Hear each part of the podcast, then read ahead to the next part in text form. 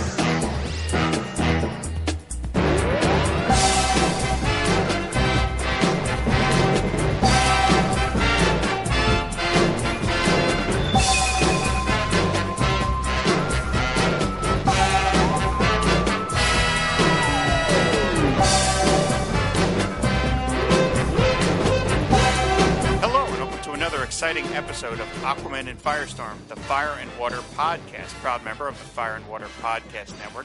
I'm your host, Rob Kelly, and of course, normally I am joined by my regular co-host, the Mobile Shag, but he is off searching for One-Eyed Willie's treasure right now, so I'm here to present a very special interview, namely my talk with writer Sholly Fisch. Uh, Fisch is one of the favorite creators across the Fire and Water Podcast Network. He's written for a number of fantastic series like DC Super Friends, Teen Titans Go, Batman Brave and the Bold, and Scooby Doo Team Up, which of course was a series that Shag and I devoted a whole episode of the Fire and Water Podcast to a couple of months back. Uh, we just love it that much. And so Sholly and I have been uh, friends for a couple of years, and he has a, a new exciting project that he wanted to talk about. So I thought it was a perfect time to do a career interview uh, with Sholly. He did appear on an episode of my Treasury Cast show a few years ago, but uh, we just talked about a very particular piece of uh, his comics history. But here uh, we're going to be doing a full length interview talking about his career, how he got into comics, some of his favorite stories. It's a really great talk, and I know you're going to love hearing from Sholly. But before we get to that, we have to thank our sponsor. This episode of the Fire and Water Podcast Network is sponsored in part by InStockTrades.com.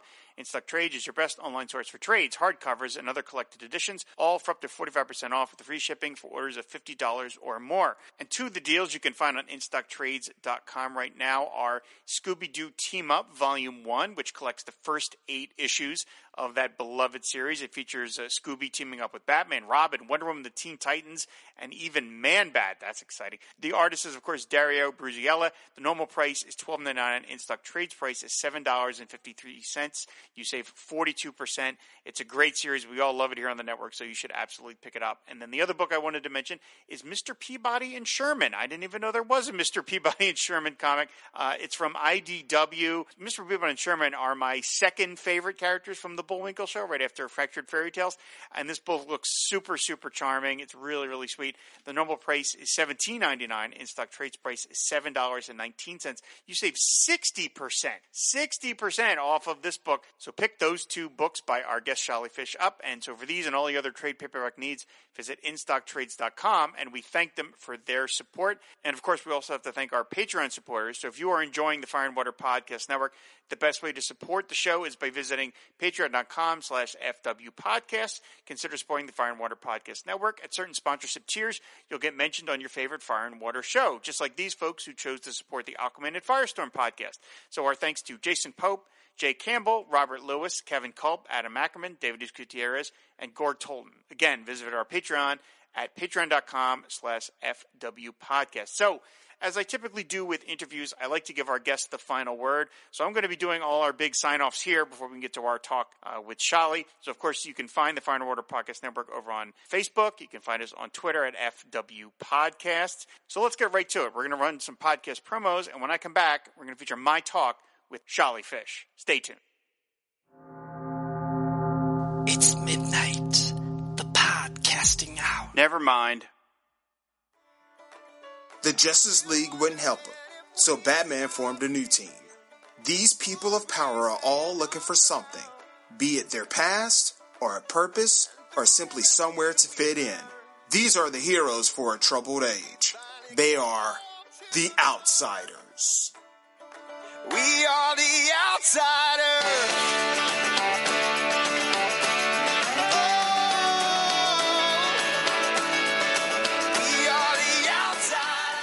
Covering Mike W. Barr's 1983 series from the very beginning as they face villains no other team can, like Agent Orange, the Force of July, and the Nuclear Family.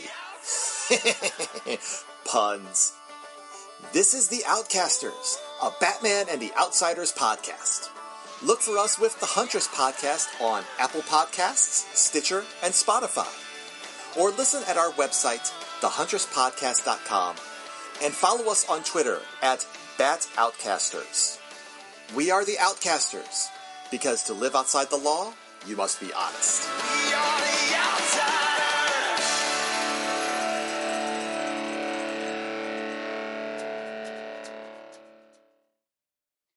And we're back. And as promised, I am joined by one of the Fire and Water Podcast Network's favorite writers, Sholly Fisch. Hi, Sholly. Hi, how are you? I am doing great. I am so thrilled to finally be doing this with you. You and I have been kind of talking. You've been on one of my shows before. You were on Treasury Cast a couple of years ago. But Yep. I've always wanted to do a long form interview with you because, as I just said, you have written some of the most favorite comics of the network. We have waxed your car repeatedly uh, across other episodes, or your mystery machine, if I if I want to be spec- precise. And so I'm just really happy that that we're going to get to talk to you about your whole career as opposed to just like one little bits, you know, bits and pieces of it. So again, I'm just super excited uh, for you to be for you to be joining us here. So let's let's just jump right in. Let's do the secret origin of Sholly Fisch. So how did you? I- Let's before you even get became a writer. Let's talk about what did you read as a kid. What were your favorite comics books as a, as a kid? What started you on this path? Okay, so oh, actually, sorry about the creaky chair, but um, so when I was a kid, um, I was exactly the right age for the Adam West Batman TV show, um, and to get caught up in the incredible wave of Batmania that just swept the country at that time. So I first discovered this stuff on TV through that. Um, the first comic book I bought, which I actually still own, uh, was Justice League of America number 61. Um, Okay. Not a great issue, but it did get me started. Um, and, uh, and then I was off and running. Uh, you know, so as a kid, I was really more of a DC kid than a Marvel kid because at that point, you know, I had an allowance that was a quarter a week and, um, all the distribution was through newsstands and Marvel stories were all continued. And so you could never be sure you were going to get the next issue.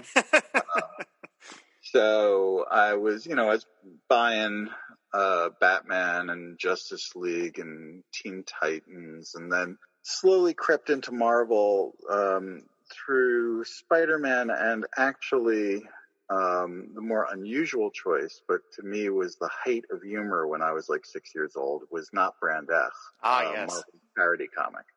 Um, which at the time I didn't realize how much of a debt it owed to the Harvey Kurtzman Mad comics, but um, I just thought that was brilliant. So I was reading all of that stuff, um, and those those quickly became favorites. And then you know, and as I got older, then branched out into more stuff as my allowance expanded to you know fifty cents or seventy five cents, and um, yeah, and then discovered some of the more offbeat superheroes like um, Plastic Man or Captain Marvel or things like that, and uh, you know, and that was a whole new kind of love of this stuff. So it just kind of went from there and lasted. I'm assuming that, like a lot of us, you then eventually started graduating into, you know, reading proper books and stuff like that. I mean, oh, I read proper books at the same time. I didn't. oh, you did? Okay.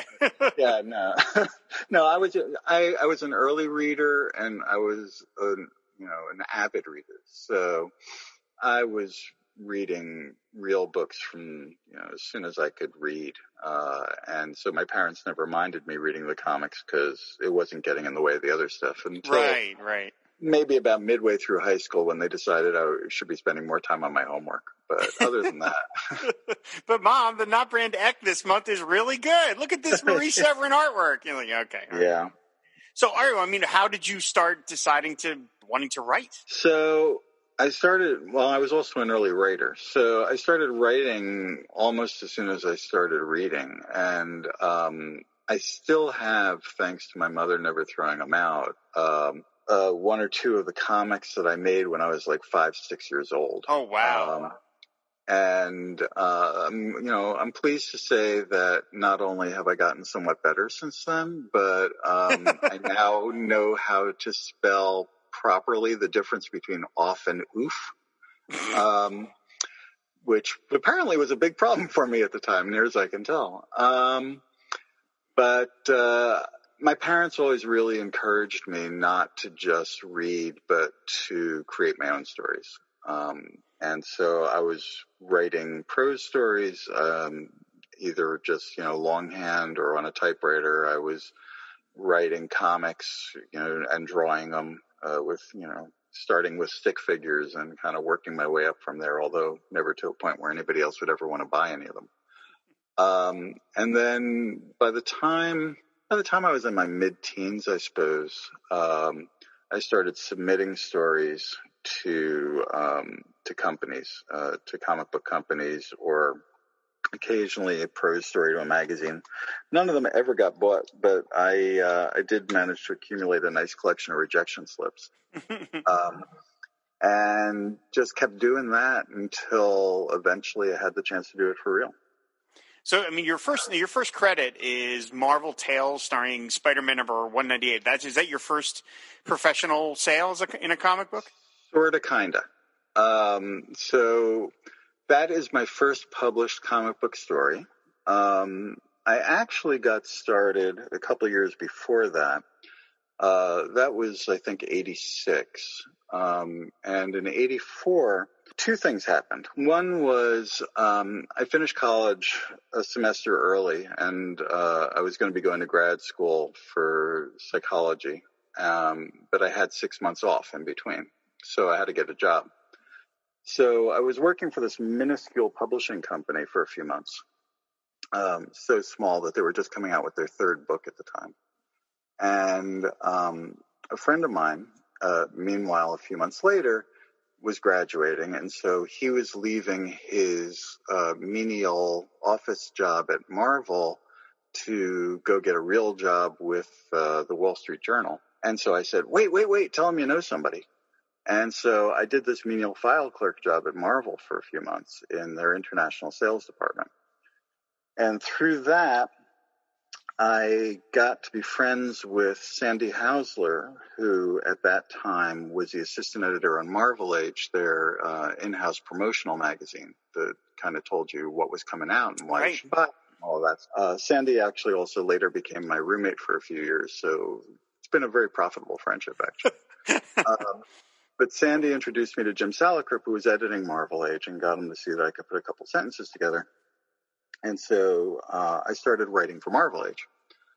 And uh, through that, I would uh, be talking to the editors and, you know, to find out stuff for the articles. And as a result, I would find out when people were looking for stories for things. And that's what led to my eventually writing stories at Marvel.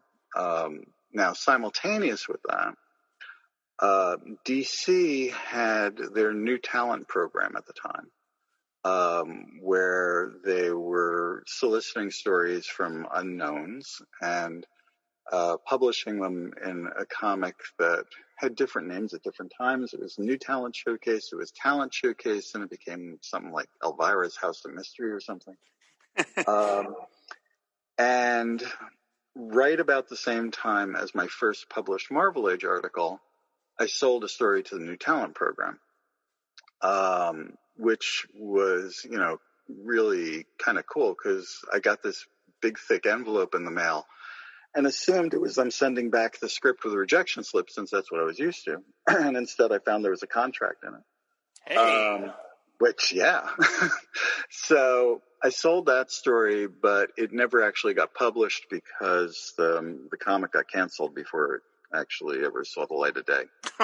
Uh, so I had actually been, in some sense of the word, you know, a comics pro um, for a couple of years before that Spider-Man story came out. But that was the one that, you know, was was was actually in print with my name on it right, right. comic book um, for the first time.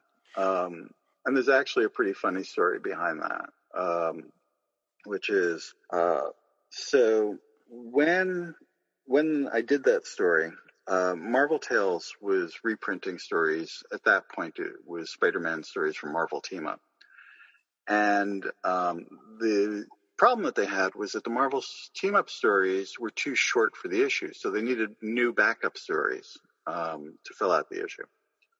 Uh, and so I was friends with uh, the assistant editor on the book, who was um, uh, Adam Blaustein, who uh, was looking for stories. And so I pitched him some story ideas, never thinking that they would let me use anybody of any, you know, merit. They wouldn't let me use Spider-Man. so, you know, so I was pitching him stories for like Ant-Man and Jessica Drift, like that. And Adam, you know, looked at the stories. And He said, well, these are okay, but, you know, we're not going to do stories with these guys. So I'll tell you what, if you can give me a story with Spider-Man fighting the thing, not only will I put it in the comic, but I will have James Fry draw it. And James Fry was, well, still is, a very talented artist who at the time was doing art corrections to Marvel Bullpen and was like the other half of my brain and continues to be this till this day.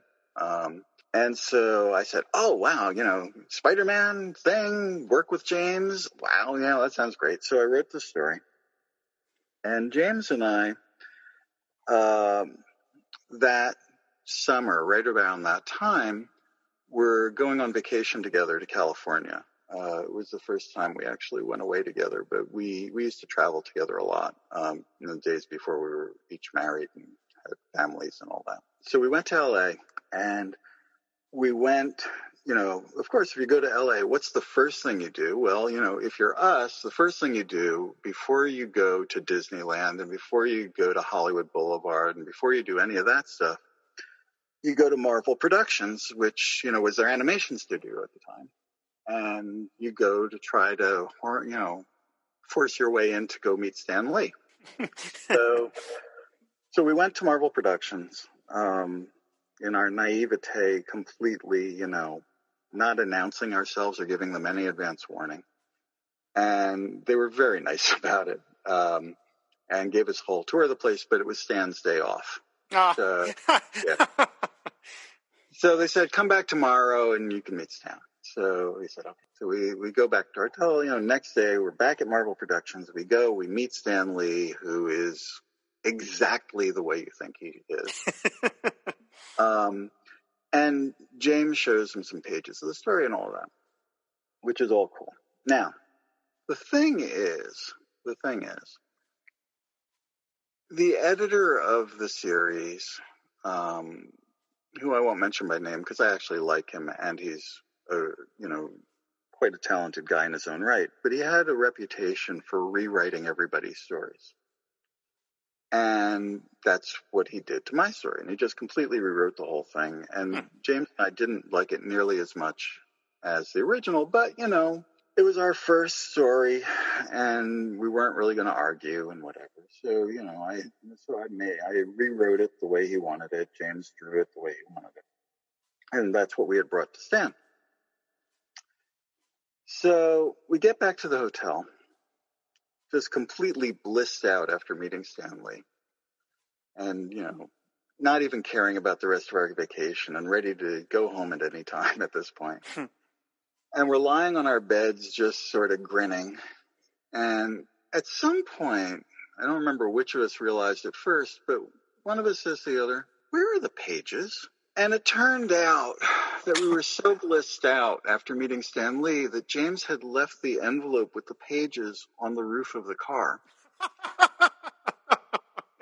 so we drove back. to Oh, where we were pretty sure this had happened. And we started walking up and down, looking in the gutter, and we start to find pages. Pages with tire tracks, Oh, pages with stones embedded in them. Uh, you know, pages up and down the gutter. And so now we go back to the hotel really depressed, oh man. forgetting all the bliss and all that. And so we sit there for a little while, and James says, okay, you know, got to own up to this and call New York and let them know that the story is going to be late because I have to redraw it. So he calls up and he asks for the editor to discover that the editor no longer works there. Um, because in the time that we that we were gone, he left. So we found out who the editor was who was taking over, and who was also a friend of ours, and hung up the phone in shock. So we've now gone from bliss to depression to shock. this is a roller coaster of emotions. it was quite a day.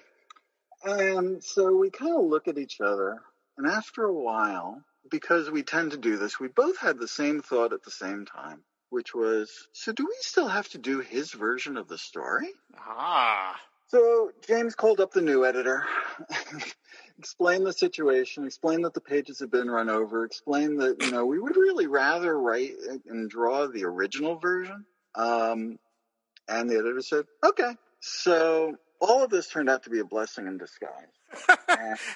Um, apart from the fact that, you know, we met Stan. And um, so he we redid the story, he redrew it the way that it was, you know, as God meant it to be. And that's the story that actually got published. Um, the the equally amusing postscript to the story is that a few months later, when the story came out, um, I went over to Marvel to pick up copies, and James, of course, was there because he was working in the bullpen. And he had gotten his check for the story, and so we went downstairs to the bank uh, that was in the same building to cash his check. And while we were waiting online, with you know, so he could cash his check, and we're flipping through the pages and enjoying the fact that we're in print and all of that, who should get online behind us but the original editor? Dear Lord. And he says, "Oh, what you got?" and we said, "Oh, well, um, it's this story we did." he said, "Oh, cool. Let me see it." And so he said, "Um, oh, okay." And he, you know, and he flips through the story. He starts laughing. He says, "Oh, this is great. This is so funny." he had no memory whatsoever of the fact that he had completely rewritten it and we didn't do his story, which was great. so everybody stayed friends. The story got published the way we wanted it to, and we all lived happily ever after. But that was My my first comic book story. My Lord.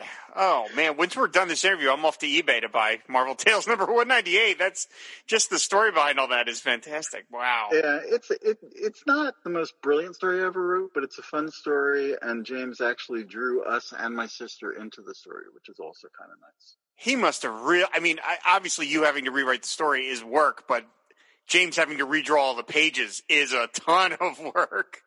Yes, it is. Yes. Oh is. Lord! Thank God you weren't the one that left the pages on top of the roof. Because I mean, then it really would have been awkward. Yeah, believe me, I'm very glad of that. Oh my! Wow. Okay. Well, um, I don't. Okay. Uh, I imagine if you have stories about uh, you have a story of that uh, that uh, that that roller coaster of emotions compared to some of the with some of the others we're going to talk about. But wow, that is a, Yeah. a hell of a start, Charlie. Um, So we could just kind of stop here, actually. yeah, get All right. Thanks everybody for listening. Go to fireandwaterpodcast.com. Uh, so, okay. So I was looking through your list of credits, um, and, you know, obviously pretty early on, you showed a facility for humor or kind of a lighter touch because you've got like credits on the What the book, which was you know Marvel's uh, humor book, the, their version of Not Brand Echh in the in the eighties. Um, You've got a credit on Static. There's some holiday special stuff, Sensa- sensational She-Hulk. But something that jumped out at me was uh, four issues of Clive Barker's Hellraiser. What the hell is that about? Uh, I am nothing if not diverse. Um, so yeah, no, I, I wrote four Hellraiser stories. Um, the, I mean, in part, you know, it was early in my career, and I would have written anything that people would have asked me to. But but I actually I liked doing those stories actually, because I kind of like doing a variety of stuff. It keeps me from getting bored. But with Hellraiser, so again, you know, thanks to Marvel Age, I knew all the editors, and I was friendly with uh, Dan Chichester, who was the editor on Hellraiser. And so when they were starting it up, and it was an anthology book, I asked if I could pitch him a story, and he said sure. Um, and so I pitched him this Hellraiser story set in the Old West with, you know, a nice little twist ending to it. And I basically sat in his office and pitched him the story. And he, you know, when I got to the twist, he laughed out loud and he said, Oh, that's great. Go ahead. Yeah, write that story. And, and wound up having Dan Spiegel draw it, which was great because I always loved Dan Spiegel's work. Oh yeah, I Um, love him. And in fact, yeah, the splash page of it is hanging uh, on the wall of my office right behind me right now. Oh, that's fantastic. Um, yeah. So my Hellraiser stories tended to be a lot less gory than most of people's Hellraiser stories. Um, and as a result, you know, I had at least one person at Marvel comment to me that, you know, I had written an actual story. um, but, um, but I have to say, I mean, the person who I thought was the best writer on Hellraiser um, was Dwayne McDuffie, who did some a couple of really brilliant stories. One in particular that I loved. Um, but yeah, you know, it was it was fun. It was uh, it was work. It was fine. um, I think a lot of people would be a lot of people would be shocked that there was a Hellraiser comic from Marvel. That just seems like really Marvel did Hellraiser. Marvel did Hellraiser and a magazine of a Nightmare on Elm Street. I had those. I remember those. Yeah. yeah, yeah, that that one. Well, Steve Gerber wrote that one, and so that one was really over the top gory. Um, you know, because it was Nightmare on Elm Street and it was Steve Gerber. Right. yeah. exactly. Um, yeah, and uh, there was a certain higher up at Marvel who was not happy with the level of it all, and that's why my understanding is that it was canceled after two issues. Um, yeah, I think so. Yeah, I think I think I have which the actually- first one. Yeah, which actually led directly to my favorite of Dwayne's Hellraiser stories because um, Dwayne at that time was in this. You know, later he became one of the founders of Milestone and story Right. editor for the Justice League cartoons and all that. But in those days, he was an assistant editor at Marvel, and and we were friends. And um, I used to hang out in his office when I would be there, and we chat. And one day, I was sitting in his office, and we were chatting about whatever it was we were chatting about and Dan Chichester came in the office really pretty upset because he had just had the meeting where Nightmare on Elm Street was canceled. And Dan's position, understandably, was, you know, if you're going to publish Nightmare on Elm Street, you publish Nightmare on Elm Street, you know, otherwise you don't call it that. And he said to Dwayne, you know, if you wanted to write a, uh, whatever it was, six page story for Hellraiser about censorship, that would be really good. And Dwayne wrote this brilliant story about a writer in hell who writes this story that's so perfect that it comes to life as a human baby. And he brings it to his editor, who then says, "Oh yeah, this is pretty good, but I think we could improve it a little bit." And like rips off an arm and does it. And, you know, and the oh. writer and the writer says, "Oh, you know, I don't know. Bilateral symmetry was one of my themes." and, you know, and it just goes from there. Uh, and it's a brilliant, brilliant story, but it's much, much funnier if you actually know what it's about. Wow! Oh my, god. oh my goodness! There's so much drama in comic Yeah. books. Who would have guessed?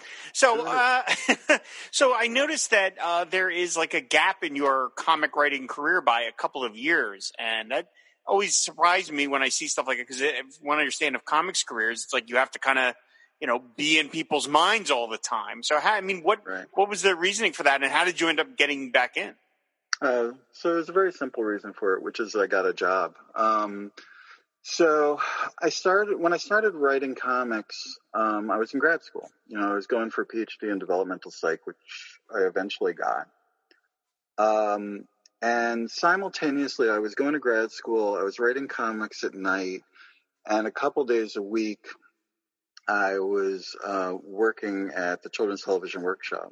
Um, Oh, wow. Where they do, you know, and and the the folks at the workshop had offered me a full time job a couple times, but I never took it because I knew that if I took it, I would never finish my dissertation. Um, so finally, I got far enough along uh, with my dissertation research that I had everything done except the actual writing of it. And I said to them, okay, now I can take a full time job. So, you know, and, uh, and so I'll come aboard full time.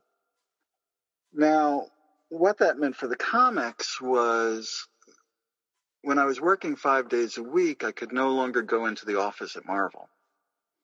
Um, so I was continuing to write stuff. I mean, this was pre-internet, really. So this, you know, by fax, I was doing it. But the problem is when you're not in the office, there's enough turnover that after a couple of years of that, I didn't know any of the editors anymore. hmm So I kind of fell out of Marvel. And I started kept my hand in a little bit with odds and ends of stuff. Um, I did a couple of comic series for uh, a couple of the magazines that the workshop published.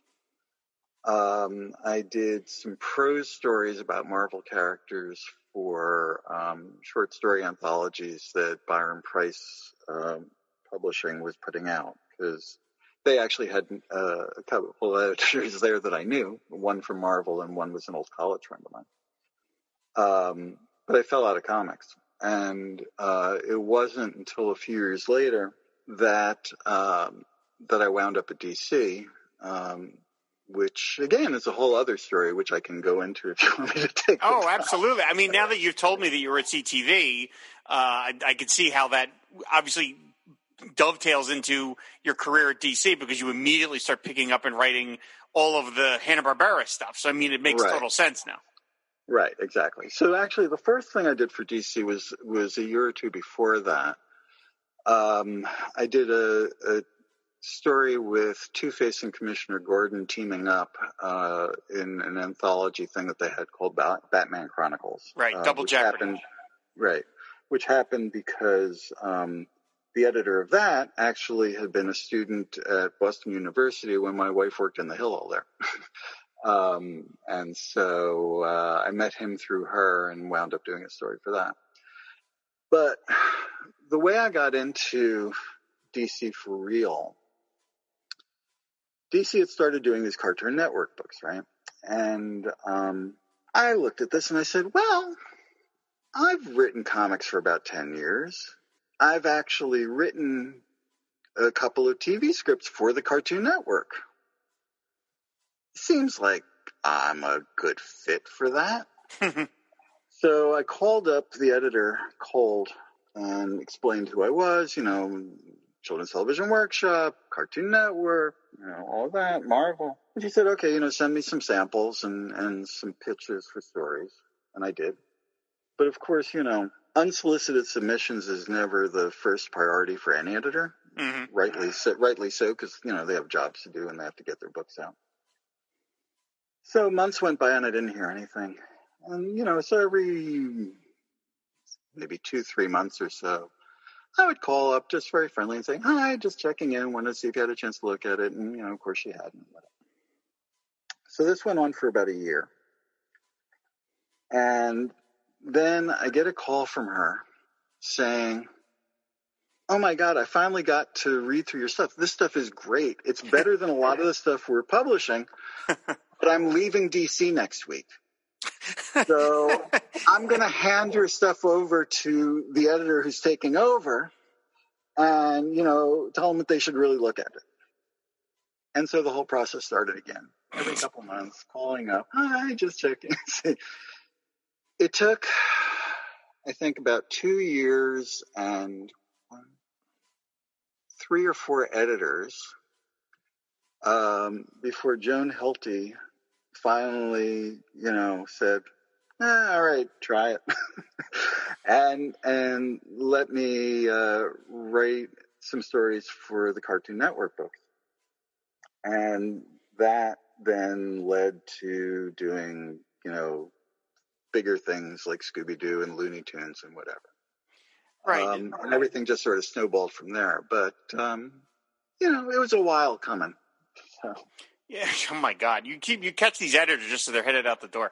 Uh, so Yeah. I'm curious about what it was like writing all of those Hanna Barbera slash Cartoon Network books right at the time where DC was you know so dominated by superheroes. And and the reason I even ask that is because many many years ago at the San Diego Comic Con I saw a talk by Kyle Baker, and he told us, and, and I, you know, I remember that I saw this was 20 years ago, and I still remember this story where he told a story about that he tried to pitch himself to do some Warner Brothers Bugs Bunny stuff because his kids love those characters, and uh, he was basically told by some editor. No, we're not going to waste you on these books. Uh, War, you know, uh, Warner Brothers makes us do them because we own they own the characters. We don't really want to do them, and it was a kind of like he was sort of saying, "Yeah, we have to, but we really we really don't prefer to do these comics. Did you ever get any sense of that working for them? That these were sort of like the redheaded stepchild of the DC publishing line? Well, okay. So actually, me, I'm going to respond to a different part of your question before I answer that part. But um, I love Kyle. And Kyle actually also worked in production at Marvel the same time that I was doing Marvel Age and all that stuff. Um, and um, I hadn't seen him for years. You know, there was a gap of must have been at least ten years I hadn't seen him, and I ran into him at at something or other. And you know, and at that point, I think he was in he was either in the middle of doing his Plastic Man series or he had just finished it, and I was doing like Cartoon Network stuff and all that. And he said, "You write the only comics I read." and I said, "What?" because you know nobody read the comics that I wrote, and certainly you know nobody at the stature that Kyle was at by that point would be. And he said, "No, because I don't really read comics except with my kids, and you write all the stuff my kids read." There you go. There you go. so yeah. Um, so all right. So what was it like? Um, it varied depending on which which comics we're talking about. I mean, some of the Cartoon Network stuff I really enjoyed. I really enjoyed doing things like Courage the Cowardly Dog and uh, The Adventures of uh, Grim Billy and Mandy. There were other Cartoon Network things that I wasn't so enthused by, but you know, it was work. Um, but once I got to do Looney Tunes, um, you know, my my wife still reminds me periodically about the day that I got the go ahead to do my first Bugs Bunny story. Mhm. Um, and Bugs Bunny was always my favorite cartoon character. Um, you know, so that was just so cool. Um, so, you know, redheaded stepchild, yeah, you know, I, I, you know, it was never the stuff that sold well. It was never the stuff that was top of mind for anybody at DC. But oh my god, it was so much fun to be doing that stuff. Um, Well, that's good. That's, you know, and that's and, good. and the nice thing about flying under the radar is you could do all kinds of junk. You know that nobody was paying attention to, so you know it was fine. that, that, that leads perfectly into something else I want to ask you about because obviously, um, you know, having to come up. I mean, writing is hard no matter what, no matter what the context is for the most part. And but I looking at your a lot of your credits for these for those books, it's like you had to crank out so many more premises than anyone else really would have to because all of the stories in these comics are short stories. And in fact, one issue of Looney Tunes, number 120, you have 16 story credits in a single Oh. issue. I mean, Yeah, I'm sure some of them that were one page, two page, but nevertheless, that is 16 whole concepts, which is Yeah. way harder than writing one 30 page story. Yeah, so I'll tell you about that issue. That was my fault. Um, so when I was a kid, um, and I was buying mostly superhero comics, and my sister was buying mostly Archie's, but we were reading each other's stuff. And I always really loved the Archie joke book series, which was all one page gag strips. Right, right. And so when I was doing Looney Tunes, I said to the editor, "Hey, how about if we did an issue like that? You know, just like all one-page gag strips." and it got approved. And then I sat down to write it. And I realized the error of my ways Why did I do this? because it meant that instead of coming up with like, you know, even when I did a theme issue, it would be, you know, three stories and a couple of filler pages or something like that. But instead of having to come up with three ideas, I now had to come up with 20 different ideas for this one issue.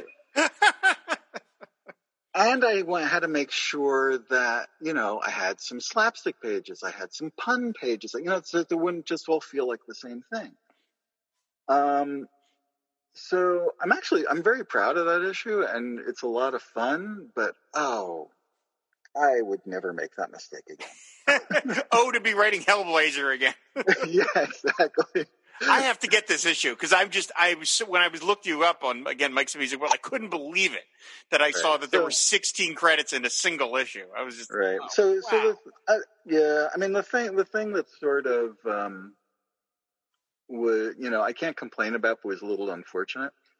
So that issue, I think, came out in November, and because it was coming up on Christmas season, they got a lot of advertising, uh, and more than they usually would. So they wound up making it um, like a giant-sized issue uh, and they put in a couple of old stories that they had that they reprinted in the back, which was fine, you know. And you can't complain about getting more more stuff for the same price, but it then completely just sort of diminished the idea of having an entire issue that was all one page stories. so, what are you going to do? But it is a fun issue. That's it's just amazing. So, all right, let me. T- I want to ask you about another series very near and dear to my heart, which is the DC Super Friends series. Hmm. Uh, I'm going to ask you how that came about because back when I started the Aquaman Shrine blog in 2006, uh, Aquaman in current DC continuity was dead. They was he was killed off in the Sword of Atlantis series, and it was part of the impetus for me starting the blog in the first place, which indirectly led to all of this. I mean, I wouldn't be doing a podcast if I hadn't started the Shrine because it's how we met Shag, and it started all you know, it just snowballed from there. But DC Super Friends was the only for many years the only comic book DC published that had Aquaman in it. And Yeah. the uh, the only one certainly with, as I like to think of it, classic Aquaman, orange shirt, green Yep. pants, you know, not a, no bad attitude. So I mean, how did all that book was so aside from the quality of the book itself, just that it existed and that I got classic Aquaman every month was so beloved to me. So how did all that uh, how did that series come about? So, if I remember correctly, um, and of course I have a mind like a sieve, but if I remember correctly, I think the genesis of it before I got involved with it, um, I'm pretty sure it was Jan Jones who uh, was on the editorial staff at that time. I don't remember exactly what her title was, but it was something higher up editorial. She had convinced Dan DiDio that they needed to be doing some comics for younger kids. Yes. Um, and so that's you know that's what brought that about. That's what brought Tiny Titans about, um, and probably some other stuff. Um, and so Rachel Gluckstern was assigned to be the editor uh, of Super Friends, and Rachel um, had you know and I had been working together for a few years already at that point because she had been Joan Hilty's assistant editor, and then she took over as editor on uh, on a bunch of the kids stuff. And just before then, because timing is everything, um, I had written an issue of the Justice League Unlimited comic for her. right. Um, so we had a good track record. She'd seen me do Justice League characters. And so um, she got Dan, and you know, and, and of course, because again, my background, children's television workshop, developmental psychologist, you know, you're doing a, a comic for young kids, you know, whatever. Um, so uh, she got Dan to um, put me on the book. Now, my assumption when I first came on was that because um, the whole reason for the book, I mean, the whole reason for the book was really to get young kids hooked on comics. But I thought that the reason for the book was because it was a toy tie-in um, to the Super Friends toys, Right. and that they were going to want me to put in a lot of the stuff from the toy line and all of that. But uh, when we met with Dan, um, you know, to to discuss the series before getting rolling, he told me, you know, flat out, do not do any of that. Hmm. Um, that's not what this is about. You know, this is we're trying to do a comic for young kids. Uh, we want every issue to have some kind of pro-social thing in it. Um, you know, and of course there wasn't going to be any hitting or anything like that. So we had a whole lot of, you know, lassoing and super Right. breath and things of that sort, um, which kind of forced me to be a little more creative with it, which is actually pretty good. Um, and then we were off and running, really. Um, and because it was really, you know, with a lot of my kids' stuff, um, you know, you take something like Batman Brave and Bold or Scooby Team Up or something like that. Those I wrote really very much on two different levels simultaneously so that it would be good for kids, but also that adults would get a kick out of it.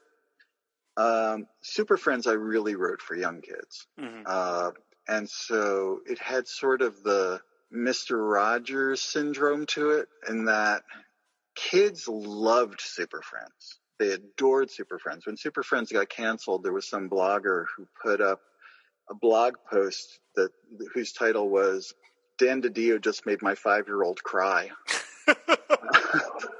and it was this heart wrenching blog post about um, you know about the kid being so upset when because Super Friends was canceled. So I wound up um, actually sending the kid uh, some you know a, message in the Super Friends secret code, uh, which apparently cheered him up. But but kids loved that book, but adults for the most part um, were less enthused by it if they didn't get what it was. The adults who did get it, the adults who realized that what I was really doing was I was doing Silver Age Justice League Yeah, and yeah, just not taking the stuff seriously and having fun with it, they enjoyed it. But there were a lot of adults who didn't get it.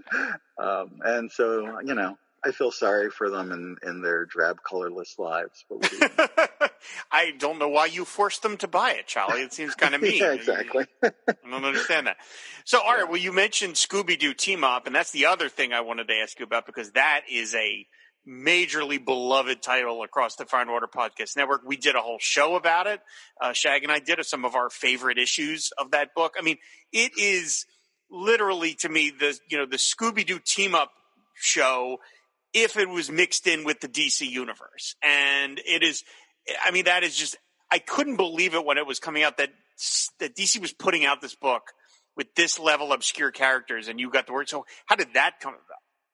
Yeah. So, well, first I'll say yes. Uh, thank you for doing an entire podcast about your favorite Scooby Team-ups.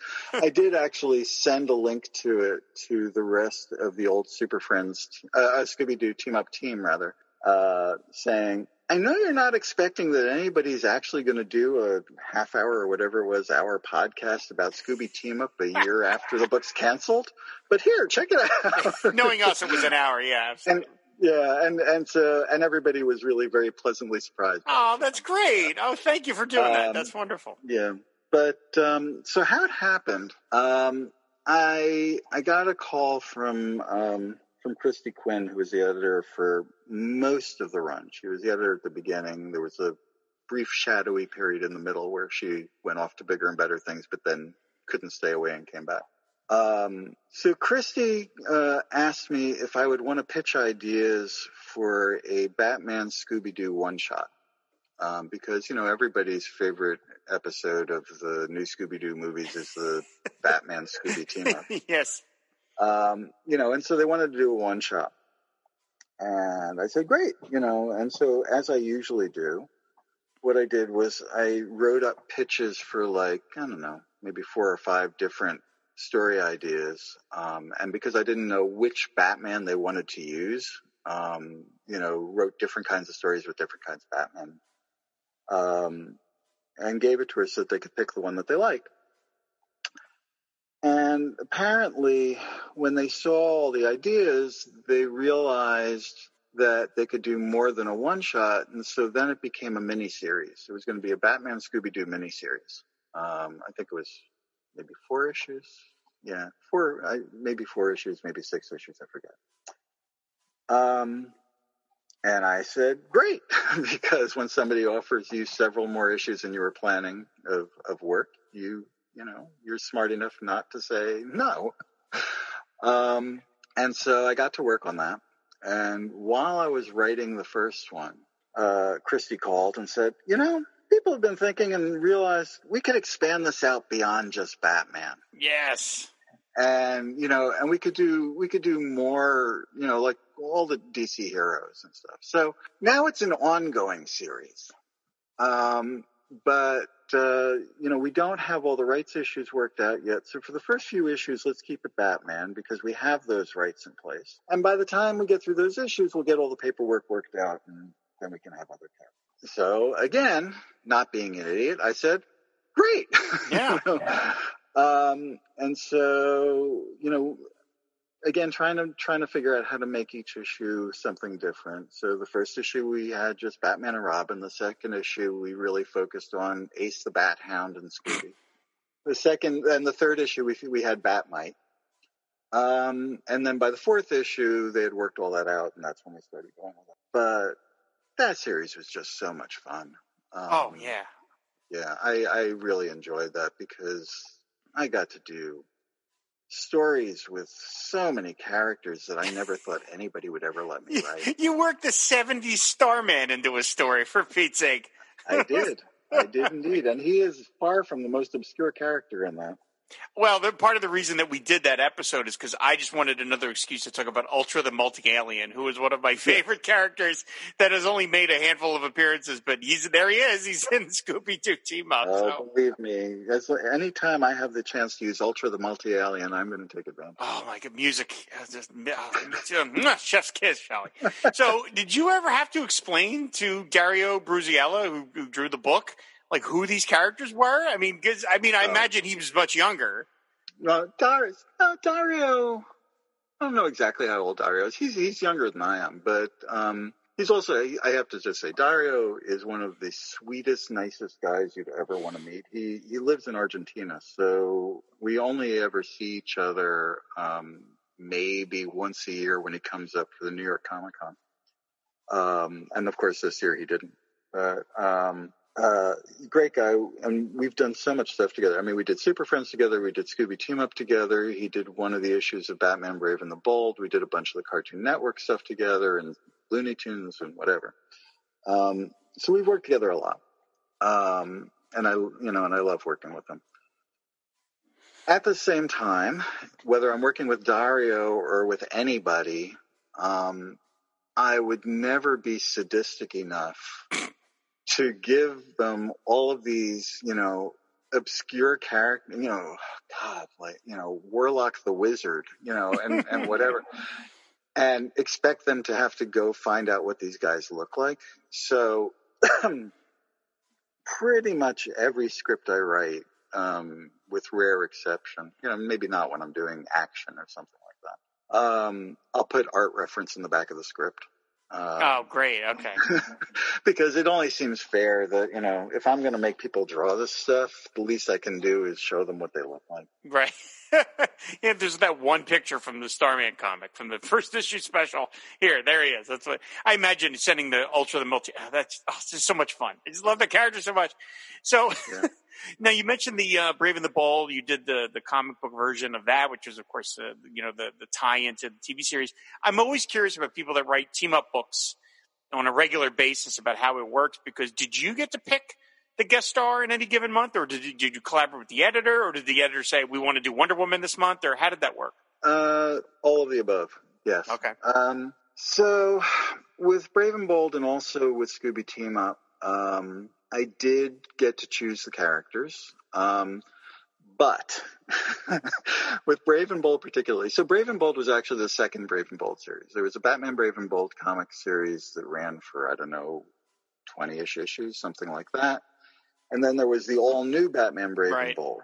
Um, and I had written a few issues of the first series and, um, and then I wrote all of the second series. When, uh, when I was given the assignment to write the second series, um, I was told in, you know, uh, very explicit fashion because I think they had read my my stories from the first series where I did things like I had a you know two or three page um, cold open in one of them where Batman goes back to the 60s and teams up with um, Super Hip and Brother Power the Geek uh, before having the Flash team up. That was most of the comic. So I was told in no uncertain terms that I had to use A-list characters. so I had Superman in the first issue and Captain Marvel in the second and uh, Flash in the third and Wonder Woman in the fourth. And, and it wasn't until we got further into the series that um, I realized that I could get away with at that point using the more obscure characters if they were not the only guest star and there was a bigger name guest star in the book too.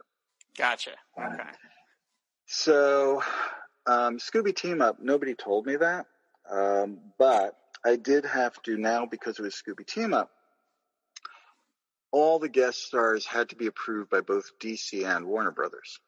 Um, so we we basically got into a rhythm after a while, where you know for six issues at a shot, um, I would submit a list of characters that I wanted to use for team ups in the next six issues, and then it would go in for approval. And most of them got approved.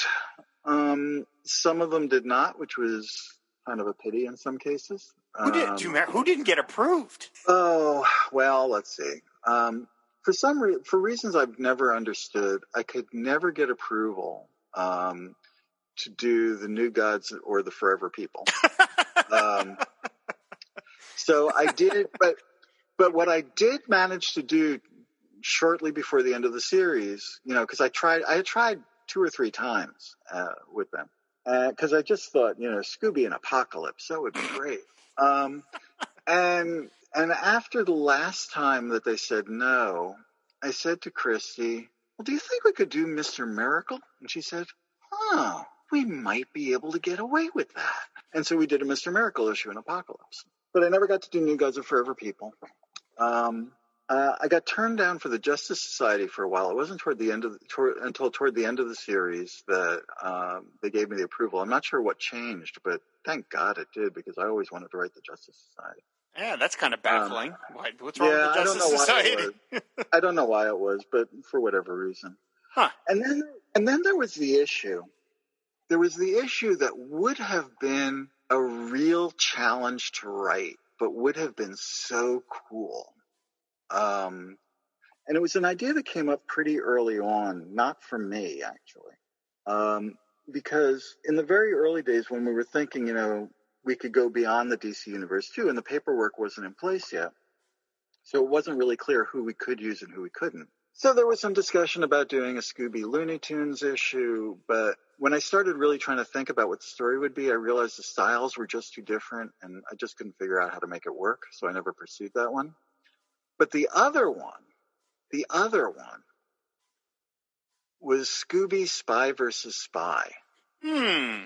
because Warner Brothers owned Mad. Sure. And that would have been really hard to write because the Spy versus Spy characters don't talk. Right. Right. Right. Um, but I came up with a way around that, and I came up with a way around that that would be that, like in the Spy versus Spy strip, they would just talk in pictures. Um, and that would be fine because they're from another country, you know. Um, and so I actually did do a pitch for a story, um, but the Mad people didn't like it, so uh, so it never happened. Hmm. But would have been really hard to write, but would have been really cool. I wonder what that would have looked like because I don't think I've ever seen Spy versus Spy in any other format other than drawn by Prohias or Prohias. You know, like I, Yeah. yeah, Yeah. I don't know. Like, I mean, obviously it would have been drawn in the Scooby Doo style. I can't imagine what that would have Right. looked like. So in in in the Neo Mad of you know the last incarnation of Mad, they, it was they actually had new Spy versus Spy stuff drawn by I think Peter Kuper, but Right? Yes. Yes. Yes. But but but the, the Antonio Prohias stuff was the stuff that I always really loved. Um, and you know, knowing Dario, Dario, one part of Dario's genius on Scooby Team Up was that he could take characters from all these different universes and make them look like they belong together. Yes. Yes. Um, and you know, I, I take my hat off to him on that. And so I'm sure that Dario would have found a way to do it. Um, but alas, we'll never know.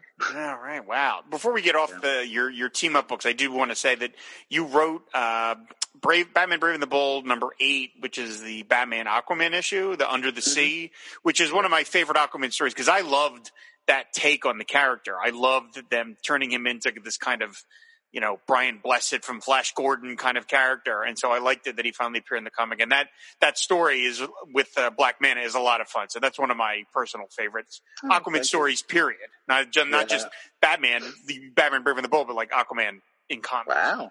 Wow. And, and actually, you know your Aquaman, so that's pretty impressive. Thank you. Well, yeah, But, yeah, no, I. I, that was a lot of, that one was a lot of fun. Um, Yeah. I, I enjoyed that one.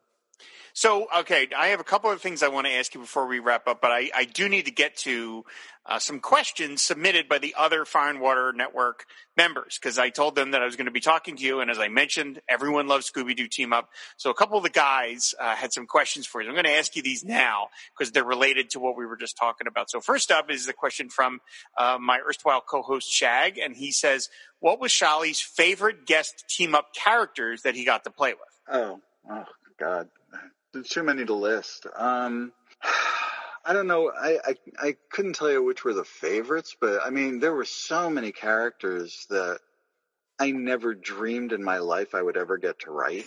um, I I wrote Penelope Pitstop. I wrote, you know, the Inferior Five. I I wrote the Great Gazoo for God's sake. um, you know, and all of this was all stuff that I just loved when I was a kid, both the comic stuff and and the cartoon stuff. And so, you know, to have the chance to just play in that sandbox was just wonderful. All right. So uh, Max Romero he asks, uh, was there any character that Sholly you had so much fun writing that you wished you could have done as like a solo series? Is some you know was there any character that you were like, boy, I'd love to do a ton more of these? Yeah. Yeah. Again, how much time do you have? Um, the Forever People. I would. Lo- I'm still waiting to write the. You know, there's so many characters that I would love to write that I still haven't had the chance to. Mhm. Um, you know, I. I would love to write the shadow. I would love to write the spirit. Um, you know, there's a big piece of me that would really love to write Sugar and Spike, except that I know I would never do it as well as Sugar. Oh, Sholly. you know, It's just like you're saying all my favorite things. It's another one of my favorite characters, is Sugar and You know, Spike. there, there, there's so many. Captain Marvel, Plastic Man. I mean, there are just so many that I would love to write, and I, you know, much as I, I can't imagine anybody's going to hand them to me anytime soon. I've had so many experiences to the contrary Mhm. that, that I, you know, I'm not, I'm not discounting anything as possibly happening at some point. Well, you you've written stories for Bugs Bunny, Jonah Hex, and Pinhead. I would say that you can, you knows what's going to be handed to you at some point, Sholly. I mean. Yeah, and you know, actually, I could probably even come up with a team up of them, but uh, yeah. Sugar and Spike and Ultra the Multi Alien. I would buy twenty copies of every issue of that of that Yeah. series. So, and then finally, the, the last question is from Chris Franklin, and he says, "What is Sholly's favorite version of the Scooby Doo TV series?" Oh, so that's an interesting question. Um, partly because, um, because because I'm a Sabbath observer and I don't watch TV on Saturdays. I never got to watch Scooby Doo on Saturday mornings when I was a kid. Um, and it wasn't until years later when it was in syndication that, that I finally actually got to watch it on TV. So until then, you know, I, I, the only way I was experiencing Scooby Doo was in Scooby Doo comic books or the Scooby Doo Viewmaster slides or stuff like that. and, you know, and, and so I came to it at a different point, but, um, and as a result, you know, the nostalgia thing works differently for me for Scooby Doo than it does for, for most people who grew up with it. Um, but I mean, favorite series, I would say probably needs to be the original and, and the new Scooby Doo movies, um, particularly if they're teaming up with somebody bizarre like, you know, Don Knotts or the Mama Cass. or whatever. yeah, exactly. Um, although I did, I did really like, um, the Scooby Doo Mystery Incorporated series a few years ago, where it was, you know, kind of snarky and self aware. Uh, Mhm. That one was actually a lot of fun. Um, but I will I will tell you one one last story to, that we'll finish off on um, uh, about my experience of Scooby Doo. Um, so when I first started writing Scooby Doo, uh, the regular Scooby Doo, uh, my niece at that point was probably about seven or eight years old, something like that. Um, and it instantly eclipsed everything else I'd ever done in my life in her eyes. um, and I was talking to the, the editor, Joan Hilty, and I was telling her about this, and she said, "Yeah, you know, a lot of people who work on the book say that, and I don't really know why." And I said, "Yeah, I don't know either." You know, and when I recounted that conversation to my niece, you know, a week or two later, my niece looked up at me and she said, "Well, does she realize that it's Scooby Doo?" and that is the power of Scooby Doo. uh, yeah, Is the reason why they're eternally, you know, 50, how many cartoon characters from 50 years ago are still around? exactly, So, exactly. yeah. And there's that. And I just saw that there's a new movie coming out this year. Yeah, yeah, yeah, absolutely. So, um, so what are your what are do you have some of like personal favorite stories that you've written? You've mentioned a few here, but do you have some that uh, that Oh. people don't necessarily know about that you just think, oh yeah, that one I really really nailed it. Yeah, so many actually that I really like. There, there, there are also the really embarrassing ones that we want to talk about. But um, oh, let's see.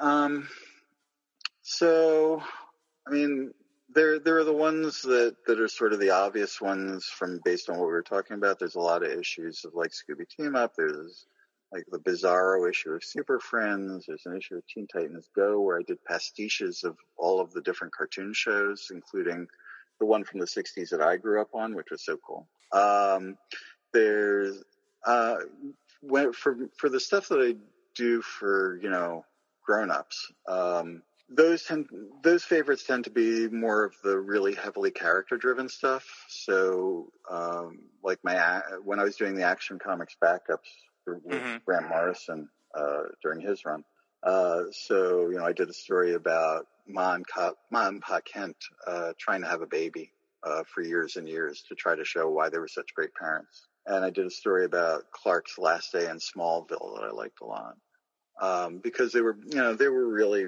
just really heavily character pieces. Oh, actually, and, and way before that, back in the 90s, um, I did a Spider-Man Human Torch Christmas story in a holiday special that I loved, um, even though, you know, hardly anybody remembers it. Although apparently, though, I learned um, that when Dan Slott did his Spider-Man Human Torch miniseries before he, be, you know, a few years before he took over Spider-Man, that was one of the comics that inspired some of the stuff in his thing, which was really cool. But that that was a story about Spidey and the Torch apparently on, have a tradition that on Christmas Day they meet on top of the uh, Statue of Liberty to exchange gifts. Um, and this year was, you know, it just happened to be that in that year in Fantastic Four, the Torch had just an awful year. you know, his, his Reed died, Sue went nuts.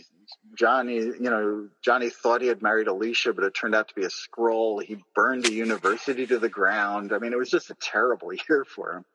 And so it's just a, a, a conversation between these two friends. Um, that's the whole story. And That's uh, for anyone who wants to track it down. That's called Merry Christmas, Mr. Storm.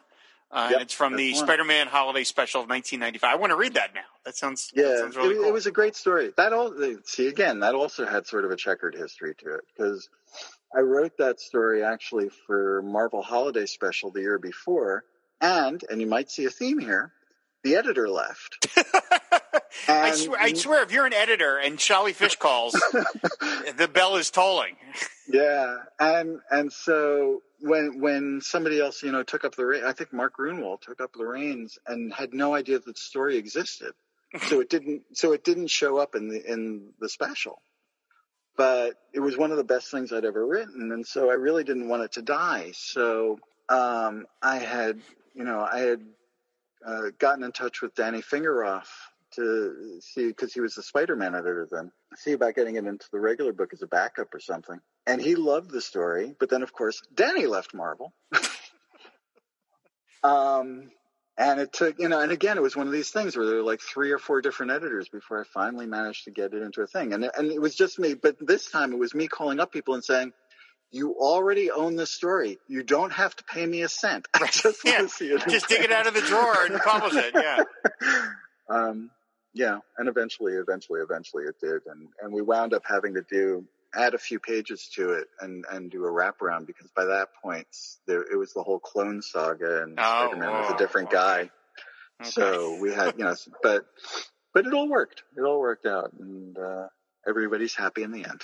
Absolutely. All right, fantastic. So, all right, well, we're gonna we're gonna end. I could talk to you, you know, all night, Sholly, but we know we have to kind of wrap it up here, and we're gonna wrap it up with the sort of thing that that kind of inspired this episode in the first place, which was you have a new gig, which is very exciting. So, why don't you tell everybody about what your new gig is? So yes, it is. It's actually really cool. Um, although I, I apologize in advance that nobody can take advantage of it anymore. Um, so I am going to be starting in a couple of weeks uh, teaching an online class uh, for the Kubert School uh, Hmm. in comics writing.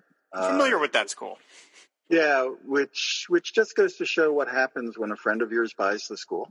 Um, so Anthony Marks um, had had bought the Kubert School uh, maybe a year or two ago, something like that, and um, and then there was immediately a pandemic not too long after, which I, I pointed out to him is not your best business model to buy a school and right before a pandemic.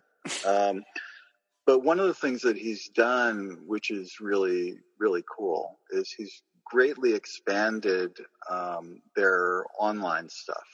Um, and so there are lots of online classes that you can take now at the Kubert School uh, without having to be a full-time student there in person. Um, and for six weeks, I'll be teaching about comics writing.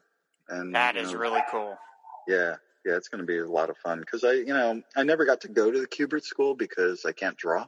Um, so- well, some of the people that went there couldn't either, but that's another story. Yeah. Myself included, but that's a whole, whole separate story. That, but that's really cool though, because I mean, I they didn't really have when I was there. They didn't have writing courses. Uh, that was not something that they they bothered with, and I would have loved that. I would have, I, you know, I ended up becoming doing a lot of writing uh, on my own, so that that would have been great. And to have you do it, it is just fantastic. So that's that is really really cool that you're going to get a chance to do that, and, Yeah. and you know, people are going to get to learn from you. That's super cool. Yeah, so I'm I'm looking forward to it. It's a lot of fun. So you know, as I say, the the spaces are all filled up now. Um, so that's why I say nobody can really take advantage of it anymore, which isn't you know a shame when when you're plugging it on on a podcast. Well, maybe next year. Um, but yeah, hopefully it won't be the last time that it happens. Absolutely. So, all right. Well, that's again, that's a perfect place to to wrap it up. Uh, you know, I said, Sholly, this is I again, I've been a fan of yours for a long time, and you, were kind enough to write a story for my book a bunch of years ago, and you again, you were on Treasury Cast relating that story related to uh, Marvel Treasury Edition number one. I've always admired you as a writer, and I said we've been friends for a couple years, and it was just great to get a chance to talk to you long form like this, to be able to, to you know talk to you about all your you know. Obviously we can't talk about all your career, but uh, hit some of the highlights and some of the lowlights. It sounds like over the years, and so uh, I was just really, really uh, honored that you would do this. So thank you so much for for coming on and and doing this with. me. Oh, it's my pleasure. Thanks for having me. It, it's a lot of fun for me too. Thanks everybody for listening. Go check out some of Sholly Fisch's comics. You can go to Mike's Amazing World and just uh, put in Sholly's name, and you'll see the hundreds of credits that he's got of all the various stories he's written over the years. And I'm going to go to eBay and find some of these comics because I really am dying to read some of these stories. Thanks everybody for listening. We will see you next week. And until then, fan the flame and ride the wave. Aquaman and Firestorm fighting crime together. Soak 'em down or burn 'em up. No one does it better. Whenever you find trouble,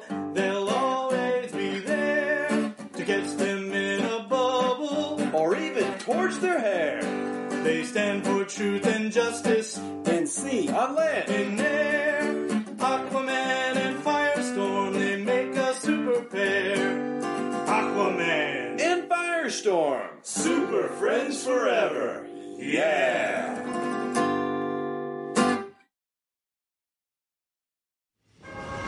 We want the man who did this.